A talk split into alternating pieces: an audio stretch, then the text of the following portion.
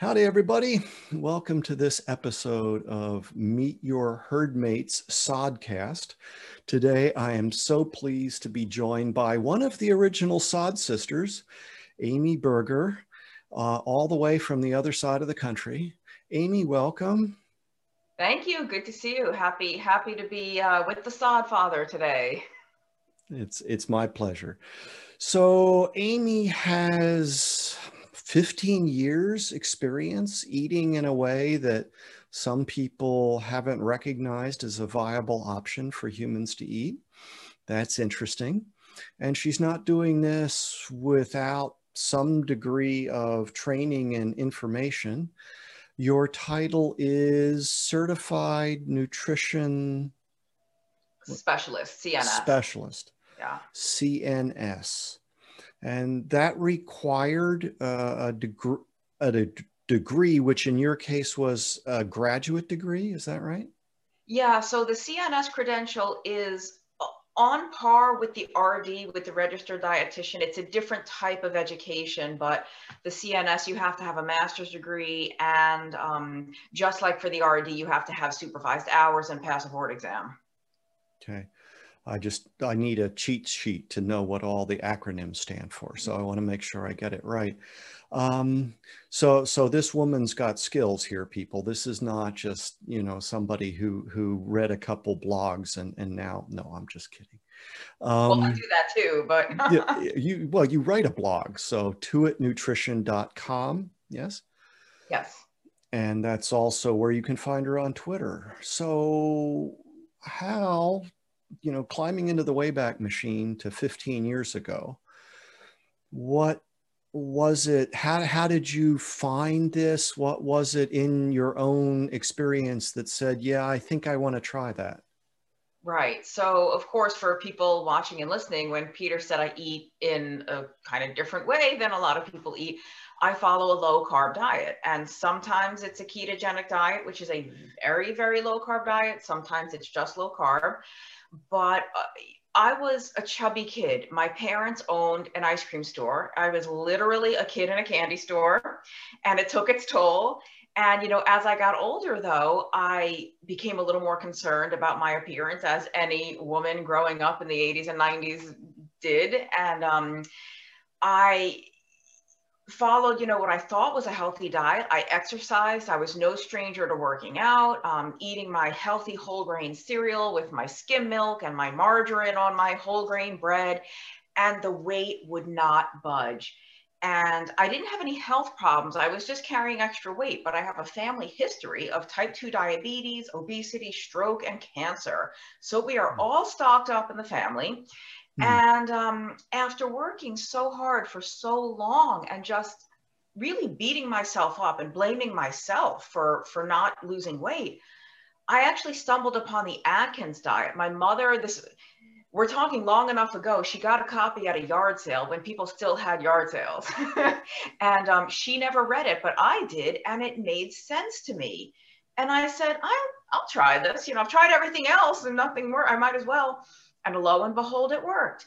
And it worked. And not only did it work, I got to eat really delicious food. I got to eat cheese and bacon and, and steak and, and vegetables. I still eat. I, I probably eat more vegetables now than I did before because instead of eating pasta and bread and rice and potatoes, what, what else is on my plate besides chicken and meat? You know, it's going to be these vegetables.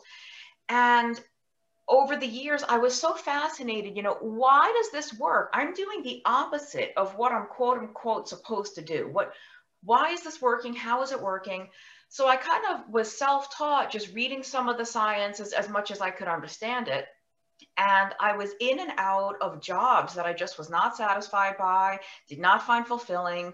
And it occurred to me, hey, nu- nutritionist is a career. Like I, I could do that and I could help other people learn about this really cool way of eating. So that's what I did. I went back to school to get um, the formal training in nutrition.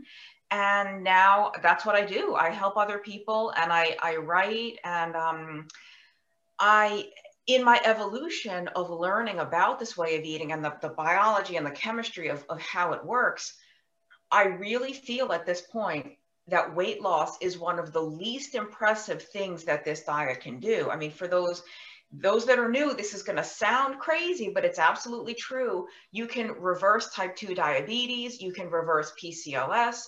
Um, it's good for men with the enlarged prostate gland, the BPH, acne, migraines, hypoglycemia, non alcoholic fatty liver. I mean, the list goes on and on. Oh, and you also might lose a few pounds along the way. So that's um, the long version of my story. Well, yeah, this, and there's a lot there just to go back to, but this, so this started 15 years ago. At some point, you pursued the certified nutritional specialist. Sorry, specialist. Thank you. Glitch. Yeah, tell me about brain health and memory. We'll we'll need that later. Um, but did so when did that come in your journey? relative to the start and you you have a degree in creative writing as well right Did, yeah how does yeah. that so slot into this it's actually, I'm glad you're asking because a lot of people that want to change their diet, whether it's to a low carb diet or anything else, it doesn't stick the first time. You kind of have to try it a couple of, you try and fail, you try and fail, and one day it sticks. And that was true for me. I was not one of these people who all of us, you know, I was born and raised in New York. I was eating a bagel the size of my head every single day, you know, um, and it, I didn't change my diet overnight. So I, I tried it many times. I, when I first learned about it, I was actually in college. So it's, it's more than 15 years ago. And I did it for a little bit and I just wasn't emotionally prepared to make it my life at that point or to make it my permanent way of eating. But I knew that it worked. And it was a few years later that I kind of came back to it and stuck with it for, for the full time. That was around 2003 or 2004. Um, I, I'm, I'm an Air Force veteran and I was trying to get into the military. This was after I was in school. It's kind of a long story, but I was too heavy. I was above the maximum weight to be allowed to enlist.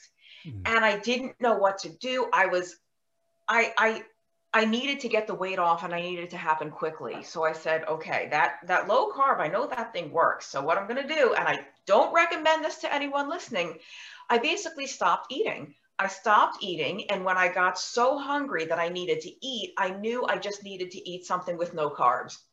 So I'm not kidding you when I tell you I lived on Oscar Mayer bologna. I lived on the little processed cheese singles but it worked and I was in the military. And basically, ever since then, I've been on some version of a low carb diet. Again, not always very, very strict, but always limiting my carbohydrate intake to some extent. And I didn't go back to school for this until 2000, when was it? 2010. So I got my, my master's in 2012 for this. And mm-hmm. so then I've been, I've been doing, I've been working as a professional since about 2013.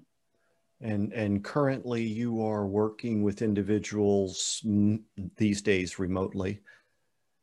Yeah, and I mean, even before the shutdown, I was doing. Most people find me online anyway. They find me through my blog or through Twitter or something. Um, I am right now in Durham, North Carolina. So for the rare person that does live near me, we can we can meet up in person. Okay. Okay. So um, you mentioned uh, PCOS. What does that stand for, please?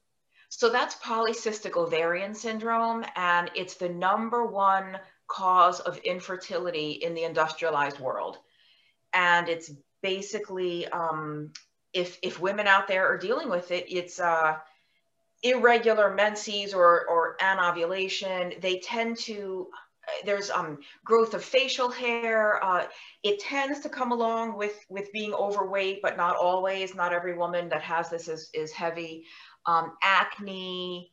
Trying to think of because it, it, it there's a lot of other hormonal changes that happen. One of them is that these women tend to have elevated testosterone, so they take on some male characteristics like the facial hair, um, sometimes a hoarse voice, the the the sort of oilier skin.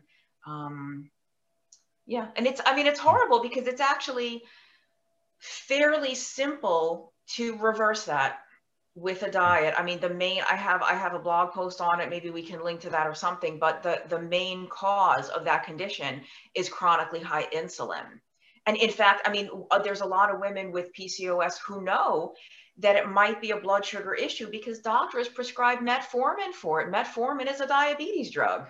Okay. Okay, so this most common form of infertility, there's it, certainly people should be aware that there's a possible diet slash lifestyle intervention.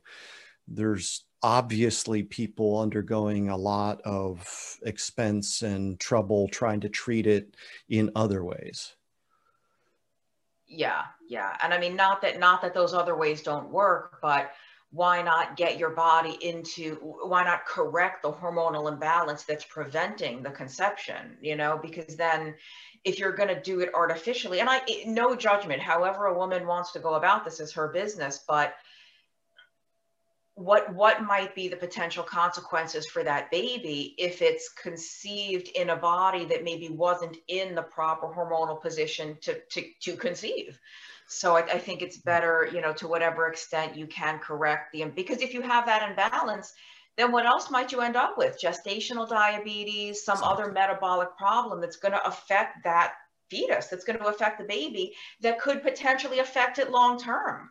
Yeah, uh, uh, there's a lot of in, consequences there potentially.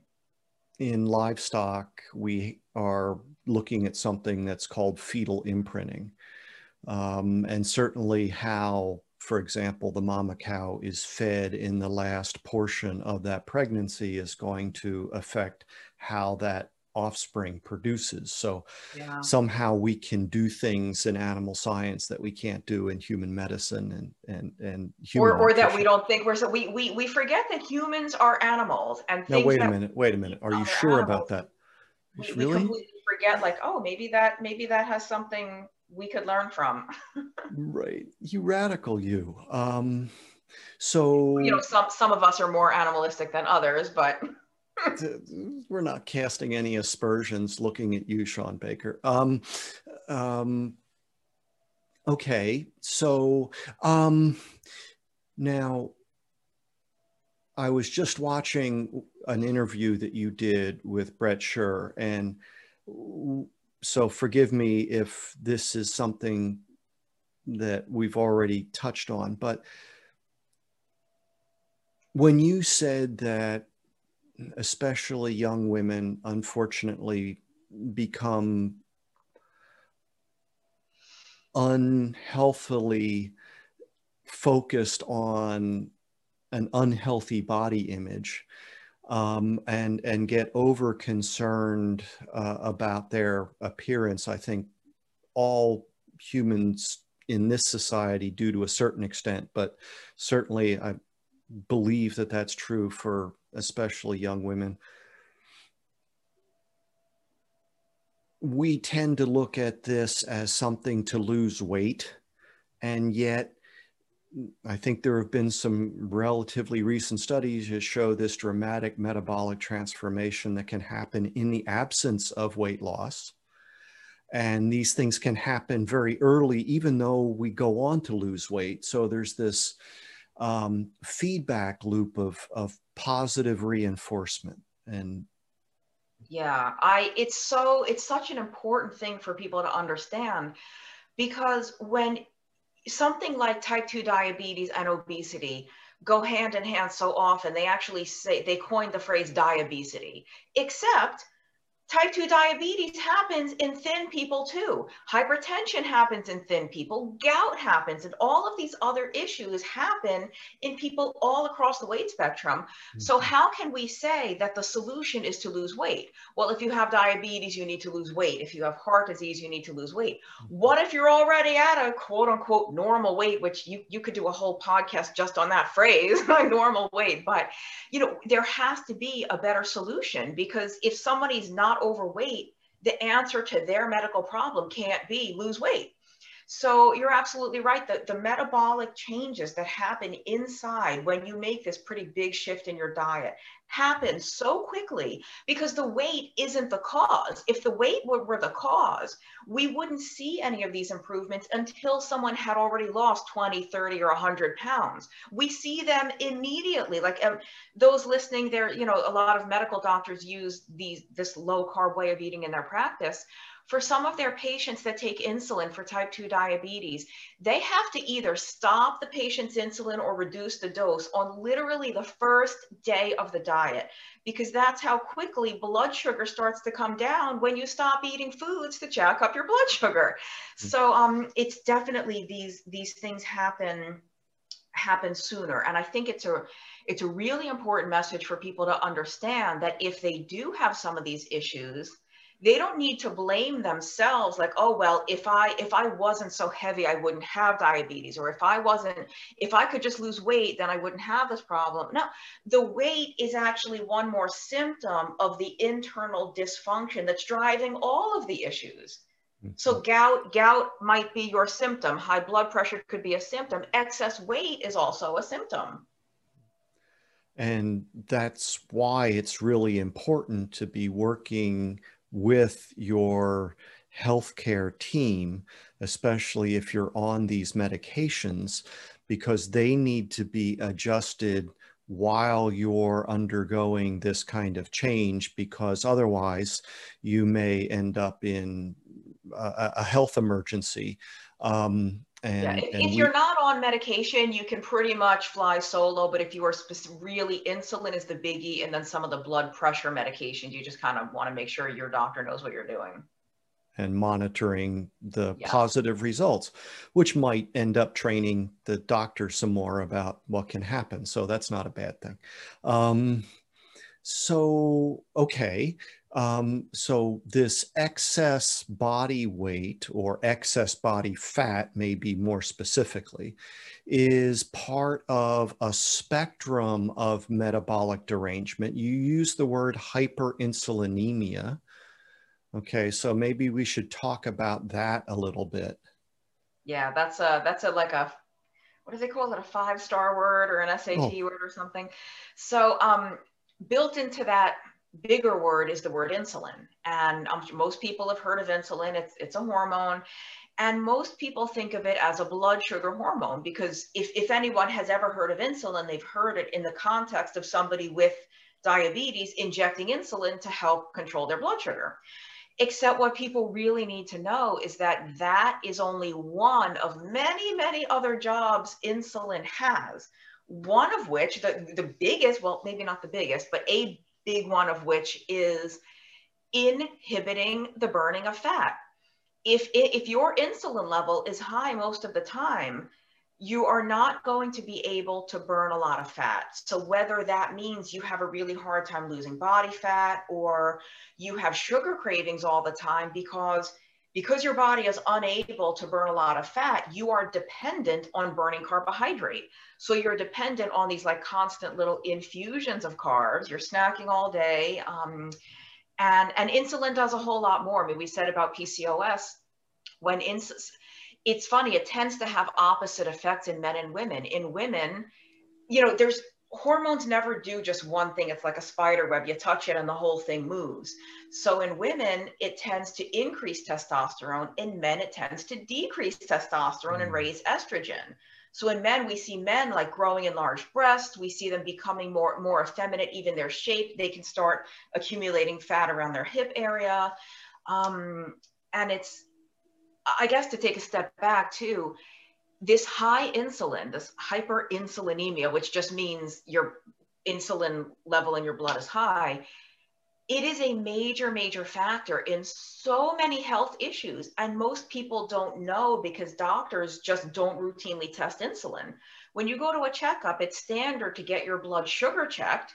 And then if your blood sugar is normal, the doctor says, well, you're fine. You don't have diabetes. See you next time except for so many people, the blood sugar is normal because really high insulin is keeping it in check. And so even when the blood sugar is normal, the high insulin wreaks all kinds of havoc around all different parts of the body. Mm-hmm. So, okay, um, something that we need, we have to have enough of it. Um, but if we have too much of it for too long, then we start seeing these other conditions that you mentioned. And I think it's good to just kind of run through just a, a, brief list, if we can, of things that are plausibly associated with hyperinsulinemia, just to give people a sense of the breadth of this issue. Yeah, and I, and you're right. I mean, to be clear, I don't want to scare people. Insulin is a hormone. The body makes it for a reason. We just don't want too much of it too often. Same thing, same thing like water and oxygen. Too much water, too much oxygen can kill you, but we definitely need some. Um, so with the high insulin, for sure. And again, this is whether or not your blood sugar is high. Of course, in type 2 diabetes, it is high. So there's type 2 diabetes, uh, fatty liver, um, gout, migraines, hypertension. Uh, for many people, it's skin tags, mm-hmm. um, the enlarged prostate, the benign prostate hypertrophy. Uh, oh, there's so many more. Why can't I? Some people with, did I say migraines? Mm-hmm. Um, I think we're going to talk a little more about, believe it or not, Alzheimer's disease, mm. brain fog. Um, we, we There's some very limited loss. with fat. Sorry. Vision loss. Um, yeah, well, I mean, I that I think that comes along with the diabetes is okay. the just damage to the eyes, uh, kidney kidney mm-hmm. dysfunction, um, and of course obesity, obesity and overweight. High insulin mm-hmm. just makes it really easy to gain weight and really hard to lose it.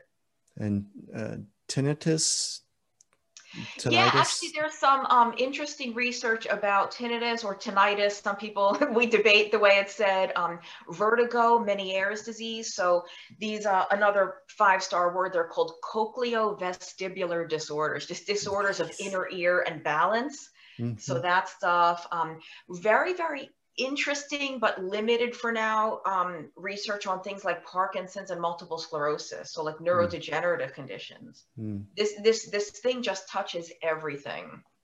Yeah, I I think the quote I got from uh, Ben Bikman was that um, virtually every chronic disease is at least made worse by insulin resistance, hyperinsulinemia. Yeah. yeah. So in some cases, the insulin is the outright cause, but in some mm-hmm. of these, I would totally agree. If it's not the cause, it's certainly not making it any better. It's probably mm-hmm. making it worse.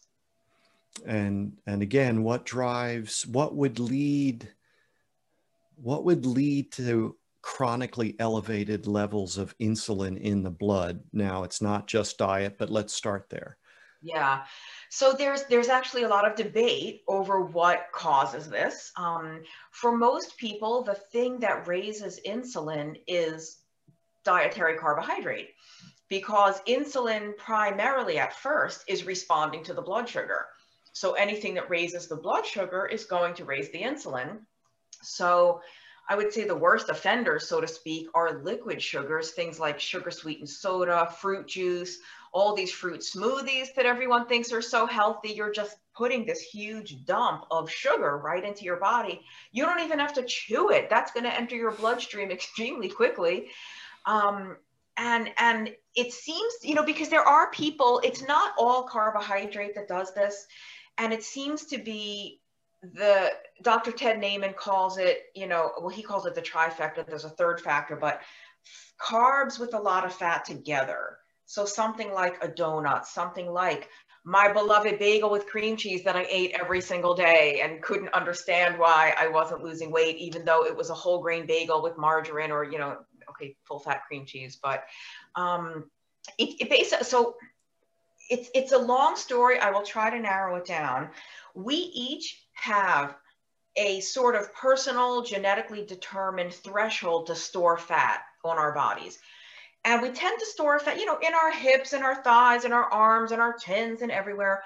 Once these storage compartments are full, if we still have to store more fat, the body has nowhere else to put it but in and around our organs, like, like the liver, the pancreas. When fat starts building up there, that is bad juju. And it takes more and because the body doesn't want to store fat there, it takes more and more insulin to force the body to do that. So I said insulin has many jobs. It helps control the blood sugar, it prevents fat burning, it helps fat storage. It basically puts things, takes things out of the bloodstream and shoves it anywhere it can. And so once once the fat is starting to build up in this sort of abdominal area, the that's one thing at least that I think contributes to this high insulin. So carbohydrate can come in a couple forms. There's the carbohydrate that is in fiber, at least as labeled on products today. Um, and then there's the rest of the carbohydrate that isn't. So anything that's fibrous would be digestible in a human by varying degrees depending on what it is. I mean, for the most part, it's not going to be digested. Is that a correct? Yeah, I mean, for the most part, fiber is just going to pass through you. And um, depending on the food it's wrapped up in, it can slow the absorption of the other carbs so that it doesn't quite have the same effect on your blood sugar and insulin. So that's why something like, you know, when we think of carbs, we kind of automatically think of starch. We think of bread and pasta and potatoes. But broccoli is a carbohydrate. Lettuce is a carbohydrate. It's just not starchy. Mm-hmm. Relatively speaking, it's it's carbs, but it's really, really low in carbs. So those are the kinds of carbohydrates that most people, there's exceptions, but most people can eat a generous amount of that and, and really have no problems with it whatsoever. Um, blood sugar wise, some people have, you know, they don't digest it so well, they get very bloated, they get gas.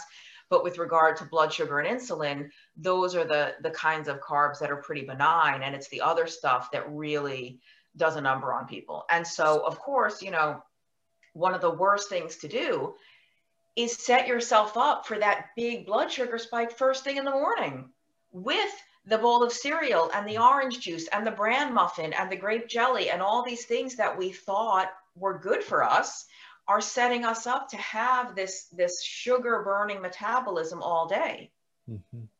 so if we're not going to digest carbohydrate and absorb it um, then the energy primarily is going to come from fat and it's interesting over the years, I've heard people mention this and I've thought of it. No doctor will say that it's a bad idea to lose fat for your health, which means that we're burning it. But if we eat fat and burn it, somehow that's completely different. It's isn't that interesting? Yeah, it's um it's always fascinated me that you know doctors learn biochemistry. I know they do. They learn anatomy and physiology. Even in nutrition school, I had to learn this stuff. And yet, you can, because of the culture that we were all brought up in, you can learn that and still come away with an entirely different interpretation of, what that means. Hmm. And, and in fact, any biochemistry textbook will tell you insulin inhibits fat burning. It's like mm. in plain English, and then we just completely forget that that's a thing. well, one of my textbooks over there, I could find it um, on the same page that it says that. On the same page, it also says that obesity is the result of overeating or sedentary behavior. Yeah. And that's not true, right? Well, and, and not just obesity, you know, we we all have friends that uh are were professional athletes that developed type 2 diabetes because of mm-hmm. their diet. Now, never mind even if they weren't overweight. They were they weren't overweight, but they were eating so much carbohydrate to fuel that exercise that they still ended up with all these other metabolic problems. Okay. All right. So um, I was joking earlier about my memory, um, but it's no laughing matter. Um, uh, Alzheimer's is one of the top five or certainly top 10 causes of death in the United States. And it's a, it's a really painful process um, for the family members to care for a loved one who progressively loses awareness of who they are and who anyone else is. Um, and so you mentioned type 3 diabetes, and I've mentioned that to people who look at me as if I'm even stranger than I'll admit to being. So why don't you tell us a little bit about that, if you could? Right. So yeah, they they regularly refer to Alzheimer's disease now as type 3 diabetes or diabetes of the brain. And uh, you're you're you're right. I mean, I, I don't know the statistic off the top of my head of the where it falls in causes of death, but um, it is the number one most feared disease. People hmm. fear it even more than cancer because at hmm. least with cancer, the treatments are terrible, but they work sometimes. There are cancer survivors. There are no Alzheimer's survivors, right? Um, or, or there's a doctor that's working to make that not be true anymore. He's developing some protocols where he would like to say this will be the first generation where we have Alzheimer's survivors. But in the meantime, there's nothing that's really effective for these people. And the reason they call it type 3 diabetes is that the main malfunction in the brain of somebody with this disease is that the brain is not able to use glucose for fuel. And glucose comes from a lot of different things. The main thing is dietary carbohydrate. And so if your brain has become unable to burn this fuel, it's basically starving to death. So I, I tell people it's an energy shortage in the brain. You know, if your ener- if your brain is starving and it doesn't have any energy, of course you're going to be forgetful. Of course you're going to have personality changes. Well, so, but we're told that the brain needs 200 grams of glucose a day. So, how do you line up those two things? Yeah, we we often hear that the brain requires a certain amount of glucose, and it's uh, there's two ways to look at that. The brain does require some glucose. I mean, as much as on low carb and ketogenic diets, we know the body can run on other fuels. To my knowledge, it's never been shown that we are able to have zero glucose. I mean, there's a reason our blood sugar never goes to zero. So what what a very low carb diet can do is at least when when you when you don't eat a lot of carbohydrate your body has to get fuel from somewhere else it's going to burn fat and in the process of burning fat it's going to generate these things called ketones that are another kind of fuel the body can use the brain loves ketones. So if the brain is using some ketones for its energy, then it needs less glucose. It doesn't need the full amount that we're normally told it needs. And even if it does, even if it does need that amount, we can make that amount in internally. I, I, always say the body is like the ultimate recycle and reuse machine. It's really good at converting stuff into other stuff. And um, it can create its own glucose from a lot of other things. So even if, I mean, think about fasting, right? Fasting is all the rage now, but look at even hundreds or thousands of years ago, people would fast for religious reasons. Still. If the brain needed glucose every day then the body must have some way of providing it even when you're not eating anything or these or fasting for a day would kill you. It doesn't. People fast for weeks at a time. And so whatever the whatever amount of glucose the body requires we can either get it without eating glucose without eating carbs or by making up some of that fuel from something else we don't need quite as much of the glucose now, mentioned ketones a couple times, and aren't those dangerous? Isn't there some problem that people get concerned about there? Yeah, so if that eh, key ketogenic and ketosis, they're very loaded words because if you are familiar with diabetes, especially type 1 diabetes, there is a situation called ketoacidosis that is absolutely it's dangerous it can be life threatening they call it acidosis because when ketone molecules build up to really really high levels they are acidic and they overwhelm the body's normal acid buffering system. Your blood starts to become acidic. That is definitely a situation we don't want. But when you're on a really, really low carb diet where your body is just making a little bit of ketones, in, in, a, in a person that does not have diabetes, all of the feedback loops and control systems work properly so that the ketone level never gets anywhere near that dangerous level. The blood, the, the acid system works perfectly and there's no issues. And so um, ketones are just, they're just not, they're not dangerous under the proper circumstance. In, in fact, not only are they not dangerous, they can be life-saving. Okay, and and we, if we think about the environment that a human being would have experienced 20, 30,000 years ago um, or further back. Um, there would not be the ready sources of starch uh, even you know the ancestor of the potato looked nothing like what it looks like today. Sugar wouldn't have been available except maybe if they found a honey tree. Um, those sorts of differences we must have been running on fat as fuel and therefore been producing ketones and our systems must have evolved under that kind of a situation as opposed to the environment that we have today with this one could argue alternate f- fuel source this ready carbohydrate? Yeah i mean you know out on the tundra when you're trying to spear that mammoth or whatever the situation may have been um, you couldn't you couldn't make your blueberry and chia and pineapple smoothie. You just couldn't do it. Never mind that there was no electricity. You know, there was no blueberries and pineapples and chia seeds. So what are you going to do? You have to eat a fatty piece of meat and there's no potato to go along with it as a side dish. There's no cheesecake to have for dessert. And there's um there's a researcher uh, named Sam Henderson who's active in the Alzheimer's world. And I, I'm going to butcher the quote because I haven't seen it in a while, but he wrote one of my favorite lines on this. He said something like, ketones would have served as a valuable metabolic fuel in times of food scarcity throughout human evolution. And I would say not just during times of food scarcity, but during times of starch and carbohydrate scarcity. And he said, hence, the modern diet can be considered keto deficient. Mm, nice. Ketones are they're not new to the human body, they're not weird, they are an absolutely normal part of human physiology.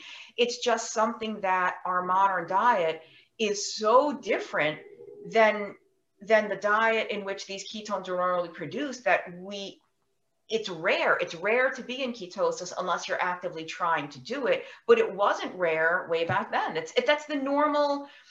A healthy body. Some people may be familiar with the term metabolic flexibility. A healthy body is able to switch seamlessly between being fueled primarily by sugar and starch and carbs and primarily by fats. It just whatever's coming in, you burn and you have energy and you feel well and it's great. When you lose that flexibility is when you start to run into the problems. But this running on fat and producing ketones is absolutely it's it's built into the human cake so to speak. It's it's part of it's just an absolutely normal part of human physiology. Okay. Um, so your book the alzheimer's antidote uh, contains so much information and i encourage people to pick that book up if they're not familiar with it and we'll put um, links in the show notes. But um, surely they're working on drugs for Alzheimer's. Um, they are. And surely every single one of those drugs has been a colossal failure. Um, there are there are drugs for Alzheimer's. Um, many of them do nothing. At best, they very mildly slow the progression. They do nothing to stop the progression and they certainly don't reverse the damage. What they can do is make the damage get worse more slowly. And the thing is, I mean, I don't know how quickly we want to get into this this particular matter, but talking about all those ketones, the reason that ketones are so important, especially for the brain, is that we mentioned that the, the primary issue in the Alzheimer's brain is that it's not able to get fuel from glucose anymore. What has been shown over and over, not just in rats and mice in petri dishes and stuff, but in actual human beings with Alzheimer's disease and with its precursor mild cognitive impairment, is that even though the brain is not really using glucose that well, it takes up and uses ketones. And cognitive function tends to be better when people are able to have those ketones. Now, it's not 100%. This is by no means a magical cure. But if the problem is that the brain is starving for fuel, at the very least, these ketones can provide a little bit of that fuel for the brain. And in my opinion, that is the most promising, most encouraging thing about the whole situation. And um, so, yeah, there, there are there are drugs but the drugs are doing nothing to attack the underlying disease process. I mean, here's the thing. Let's let's take a step back. We we said earlier that you know the chronically high insulin, and, and you said Ben Bikman said there's no chronic disease that this doesn't make worse. Nothing. And I would agree, there's no part of the body that isn't affected. Like, look at somebody with diabetes. They get problems with their eyes, the kidneys, the blood vessels, the feet, the everything, right? The, uh, the number one cause of death in type 2 diabetics is cardiovascular disease. So everything is, why do we think the brain is spared? why do we think that the brain is immune to all of these other assaults happening in the rest of the body? It is not immune. If anything, it is the most susceptible. One of, one of the things that people report pretty quickly when they go on a low carb or ketogenic diet is that brain fog goes away. And brain fog is not Alzheimer's disease, but it's like a super, super, super mild form of maybe the brain not having quite enough energy. And I think Georgia Ede, had, Dr. Ede has said something along the lines of science has conclusively proven that the brain is part of the body. Um, so, so the fact that things might be, you know, connected in that way shouldn't be a surprise. I think that it's also fair to say that whatever sort of lifestyle effect we might see, your chances are improve the earlier in the progression. I hate to use that word here, but it, the earlier in the course you intervene, the better the results, I guess. And that's no different than anything else. Uh, yeah, you know, well, that's, avoiding. That's really, that's a critical point because with Alzheimer's disease, people think of this as like an old people disease, like, oh, grandma's getting senile, grandpa's losing his mind they can measure this as the brain starts to lose the ability to burn that glucose. That is measurable with a PET scan in people as young as their 30s and 40s. This disease process starts decades before you start to show the symptoms of and I tell people hmm. the memory loss, the cognitive decline, the behavioral changes, those are the symptoms. That's not the disease. The disease is that your brain is starving to death that's, I mean, I don't mean to laugh. That's the disease. By the time you start, by the first time you start showing the memory loss, that disease process has been going on for a long time. So this is something we have to be concerned about in much younger years. And uh, that, that's not to terrify people. It's it's it's more yeah. of a wake up call. Just well, you know. I I would say hopeful, right? Uh, um, because right now for most people to hear that diagnosis means sort of this inevitable course and yeah. maybe maybe not but um, the the other similarity that i'm thinking of is that and you mentioned it earlier um, if all if if we're relying on fasting glucose or elevated you know hemoglobin a1c levels to diagnose diabetes, we may be a decade too late. If we had looked at insulin, we could have seen it and avoided damage. So it's a similar thing there. Yeah. Um, I think that, okay, maybe that's enough information for somebody else to go, oh, okay, these things sound too familiar. There's a family history, um, whatever. I've been, you know, trying to lose weight and haven't been able to, or I've been trying before, but people talk me out of it. So we've given them enough information to say, make a change, or um, you're not going to kill yourself by doing this. Um, what are some practical sorts of eh, you know how to get started? Because you didn't you weren't here 15 years ago right? You you've you've evolved over a period of time. And what's the best way to increase somebody's chance of success by making it simple at the beginning Right. Well, um, I will put in a teeny tiny plug. I have a new book coming out. It's called End Your Carb Confusion, co-written with uh, Eric Westman, MD. Who? who Oh, oh, you, you never heard of that Westman clown? so Dr. Westman, for those who don't know, is just really active in the, the keto research and the low carb research. He's for over 20 years, he's been, you know, publishing clinical trials. Anyway, yeah, when I was new to this, it was so long ago that Facebook and Twitter and YouTube and Reddit and Instagram didn't even exist like I mentioned, there was the Atkins book, there was a book called Protein Power, and there was like one forum, like an old school message board online. And it's so great that this way of eating has become so popular and there's so much information now, but there's also a lot of misinformation and a lot of confusing and conflicting information. And so I, this is doable on any budget with any cooking skill. If, if you live for the Food Network and you have every gadget and you want to cook a gourmet meal every night, great.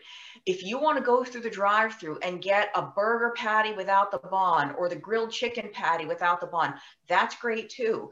The number one most, what makes this way of eating work, what makes all those changes happen is the absence of the carbs in your diet however you choose to do that. If you have the budget to go to your local farm stand and get all pasture raised meats and organic, this and that, do it. I absolutely support that kind of agriculture. If that's not in the budget, go to the discount chain, get the big old five pound tube of ground beef. That's great too. And um, really, what what makes this work is the absence of the carbs. All the other stuff is gravy, and um, you know, without not thickened with flour gravy. Mm. But you'll hear all kinds of stuff online that makes this way complicated, and you you you can make this as complicated as you want it to be, or you can keep it as simple as you want to be. You can crack open a can of sardines and cut up a cucumber, and there's lunch and you can crack eggs into a pan with butter and scramble them up. Um, you can throw some other meat in with those. Um, if, if you if you keep kosher, despite what you see online, you don't have to eat bacon. If you don't like avocado, you don't have to eat. If if you're allergic to coconut, like it's entirely customizable. Uh, you you even can do it as a vegetarian, like as, as long as you're getting enough eggs and dairy. If you're vegan, it's much, much more difficult and I don't recommend it. You can do it. I don't recommend it, but this is entirely customizable. Like whatever food you like, you can have it as long as it's low in carbs. Mm-hmm. And again, this these are the the readily digestible carbohydrates. So people don't necessarily need to fear kale or, um, you know, although I really am not a fan of kale except as you a might forage fear crop. kale just because it's gross. well, I, I like it. As, I like it as a forage crop. It's great. I mean, it works. Cows, the real, cows can have it all they want. Yes, and then I we can have the steak afterwards. So that's great. Um, so Am I the first nutritionist ever to have said that kale is gross? Um, hey, you, well, there is that. There is that. I love collard greens. I yeah. love. I'm, I live in North Carolina, so we've got some really good barbecue joints here that do the collards. I just kale, not so much. Uh, there's the meme about cooking your kale with bacon grease because it helps it slide out of the pan when you throw it away. Um, helps it get into the trash quicker. so, um, we've let's let's talk about um, fruit. Um, as you know, uh, what what sorts of fruits would fit or not fit in general? Yeah, that's that's a good question because you know, for people that are new to this, it it's very different from what we're used to hearing as a healthy diet. When we say no fruit, no beans, no whole grains, um, and it's it's not that those foods are bad for you. Those, I mean, millions of people, billions of people around the world eat those foods and they're healthy, they're lean. It just depends. If, if you have a metabolic illness, if you're living with obesity, you cannot eat the same things somebody can eat who's already healthy that doesn't have those problems.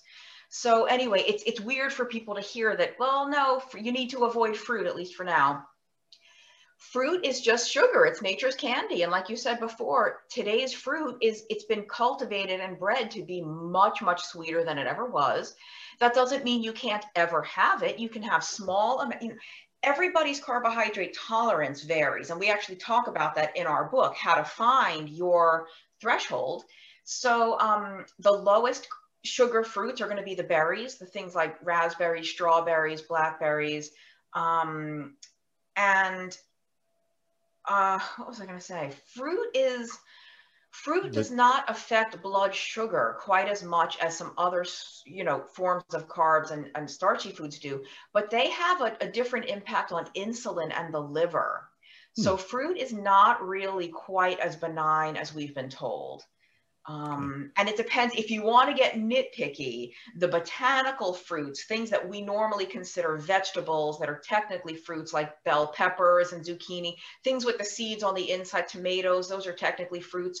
Those are fine to eat on low carb. Um, the uh, we just we tend to think of the vegetables that grow above the ground are going to be lower in carbs than things that grow underground that are starchy roots like potatoes and parsnips and beets and rutabaga and whatever. Mm. Uh, the rutabaga is kind of low, but yeah, fruit fruit is radishes. Radishes. Also, there are exceptions because radishes are actually very very low in carbs, and onions and shallots are kind of they're they're permitted. You just can't have a ton of them. And and some people may find over time that individuals, even though they would fit from a carb perspective, maybe they can't deal with them for digestive reasons or sensitivity. So yeah. people need to know that they should pay attention to what's happening and sometimes people get really restrictive to figure out what they can't have, but that's a different thing from the general. Yeah, that's the digestive stuff is separate from the effects on the blood sugar and insulin. But I will I will point out, you know, we're so used to hearing fruits and vegetables, fruits and vegetables we say them together as if they're the same thing. They are not. Yeah. A bowl of grapes or a giant apple or a giant banana or some dried mango is very different metabolically on your blood sugar and insulin than cauliflower and eggplant and spinach. I hate that phrase, fruits and vegetables. Mm-hmm. Um, and, and we are told that fruit is so healthy and so important. Just everybody keep in mind there's nothing that you get from fruit that you can't get from something lower in sugar. Like there's whether you're talking about vitamin C or fiber or potassium. And if you ever, you know, you'll have certain guests on, I'm sure that will argue that we don't even, some of that we don't need at all. But if we believe that we do need some vitamin C and we need some of these other nutrients, you can get all of that from the, the non-starchy vegetables. So you can get all the same nutrients without this massive effect on your blood sugar and insulin. And it's just worth touching base on the perils of dried fruit. Yeah, dried fruit is just more concentrated in sugar because it's it's just nothing. It's, you don't even have the water to, I don't know what, slow things down or.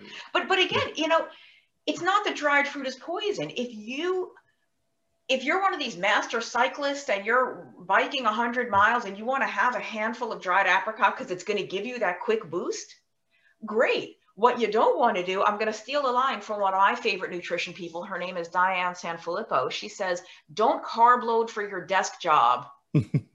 right? If you're a marathoner, great, have a piece of bread.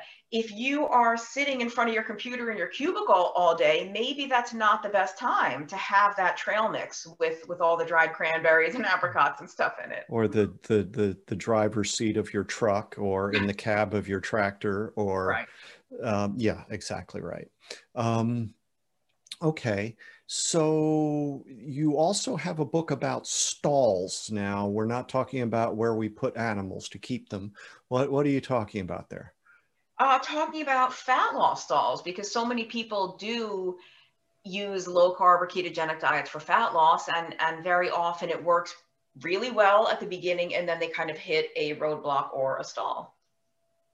Okay and so your your your book about the stall slayer um, what sorts of things have you found can lead to i mean i i experienced the you know at first it's easy and then it kind of isn't. And what what sorts of things in your experience have been the most common problems for people after initial success Right. Well, um, people can check the book out at stallslayer.com or it is on Amazon. I'm sure you'll put a link. Um, you, it's it's normal actually for the diet to work quickly and powerfully at first, and then it slows down. Like that's that is a known thing. Slowing down is different than stopping, right? Because slow fat loss is still fat loss. If it's just not moving, the two most common things are the two that should be the most obvious, but we just don't, we just kind of gloss over them. Some people are just eating a lot more carbohydrate than they realize. Over time, they just get complacent. Oh, I'll just have a piece of that. I'll have a bite of that. And some people can get away with that, but some people, in order to really keep that fat burning moving, they have to be really strict. And then the other thing I hate to say this because I don't even like saying it for myself. There is such a thing as eating too much fat. If you're trying to lose body fat, if you're because you know on, on keto or low carb, finally it's a way of eating where I'm allowed to have bacon and I'm allowed to have butter. And I I am a coffee junkie. And I remember the when I was brand new to this, the first time I put heavy cream in my coffee instead of skim milk. And it was so thick and rich. And I just thought like, am I going to feel my arteries clogging? How is this? Am I going to have a heart attack immediately? Is it going to take a week? So we celebrate that finally we can eat fatty foods on this diet, but it's not unlimited. If you want to burn body fat, you can't just supply an endless amount of macadamia nuts and almond butter and coconut oil because your body's going to use all that.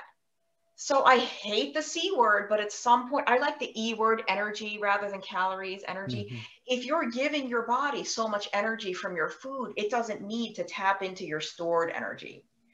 Those are the two biggest things. And then I'm a huge passionate proponent for proper thyroid testing and treatment. There's a whole chapter on thyroid because if your thyroid hormones are out of whack, no matter what you do with diet and exercise, you're going to have a really hard time losing body fat. And it's much more common in women than in men, but men men can get it. It's just way more common in women. So, uh, can you confirm that a handful of nuts is the amount you can physically hold in one hand. Is that right? Or is well, I guess that's the definition of handful, right? Um, right, but something like nuts are allowed on keto, but a lot of people are better off avoiding them because they're a trigger food, right? I, I call it hand to mouth syndrome. You sit down on the couch with the bag of almonds, you're meant to have a handful. Before you know it, three quarters of the bag is gone and and cheese is the same thing. It's mm-hmm. very easy to overdo cheese. And it's just these foods are allowed. They're just so easy to go overboard. And they're such concentrated sources of fat that you can eat a huge amount of them without realizing. Mm-hmm. you, you meant to have a snack and before you know it you've had 1200 calories worth of cheese. So um yeah nuts. If if i tell my clients if you are the rare person that can have an ounce or or even two ounces of nuts put the package away and go on with your day you can have nuts. Mm-hmm. yes. And, not everyone again, can do that. no i am not one of those people. Um, and again this is an individualized approach for every person and situation um, and so I appreciate that perspective. Um, but again, this is whatever you can afford. Like we're not talking about creating financial strain and hardship on people.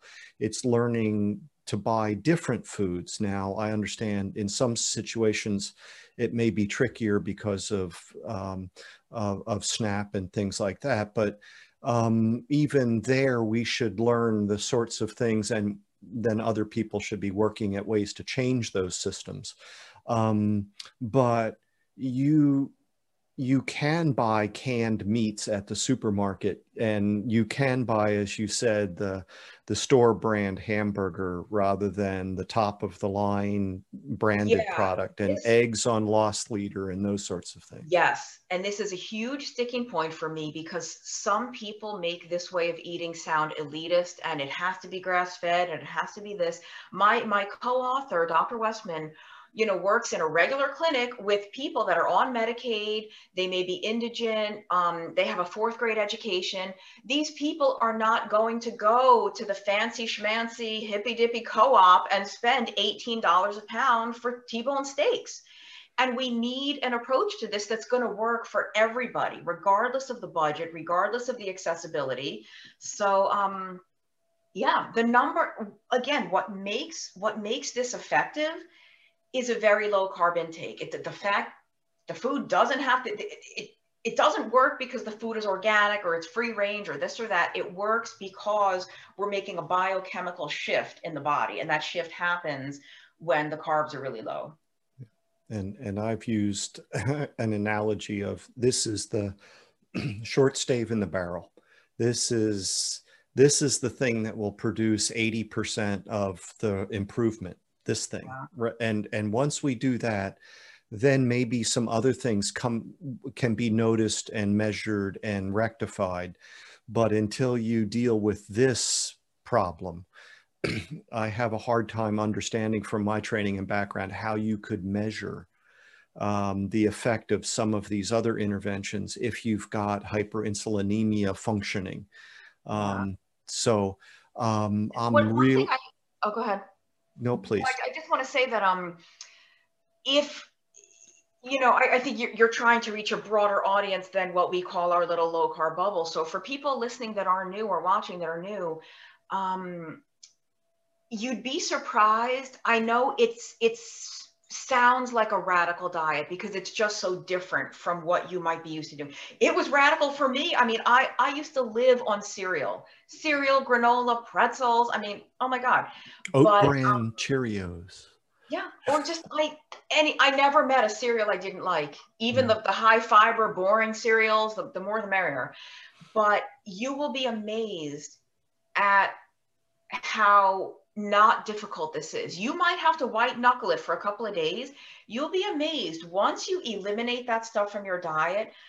For most people, not everybody, but most people, the cravings actually go away. And your the way that this thing changes your metabolism, your appetite is going to be much more well regulated. You are going to have less hunger. You're going to have much less need to snack between meals. And it's something that you really can't believe it until you experience it.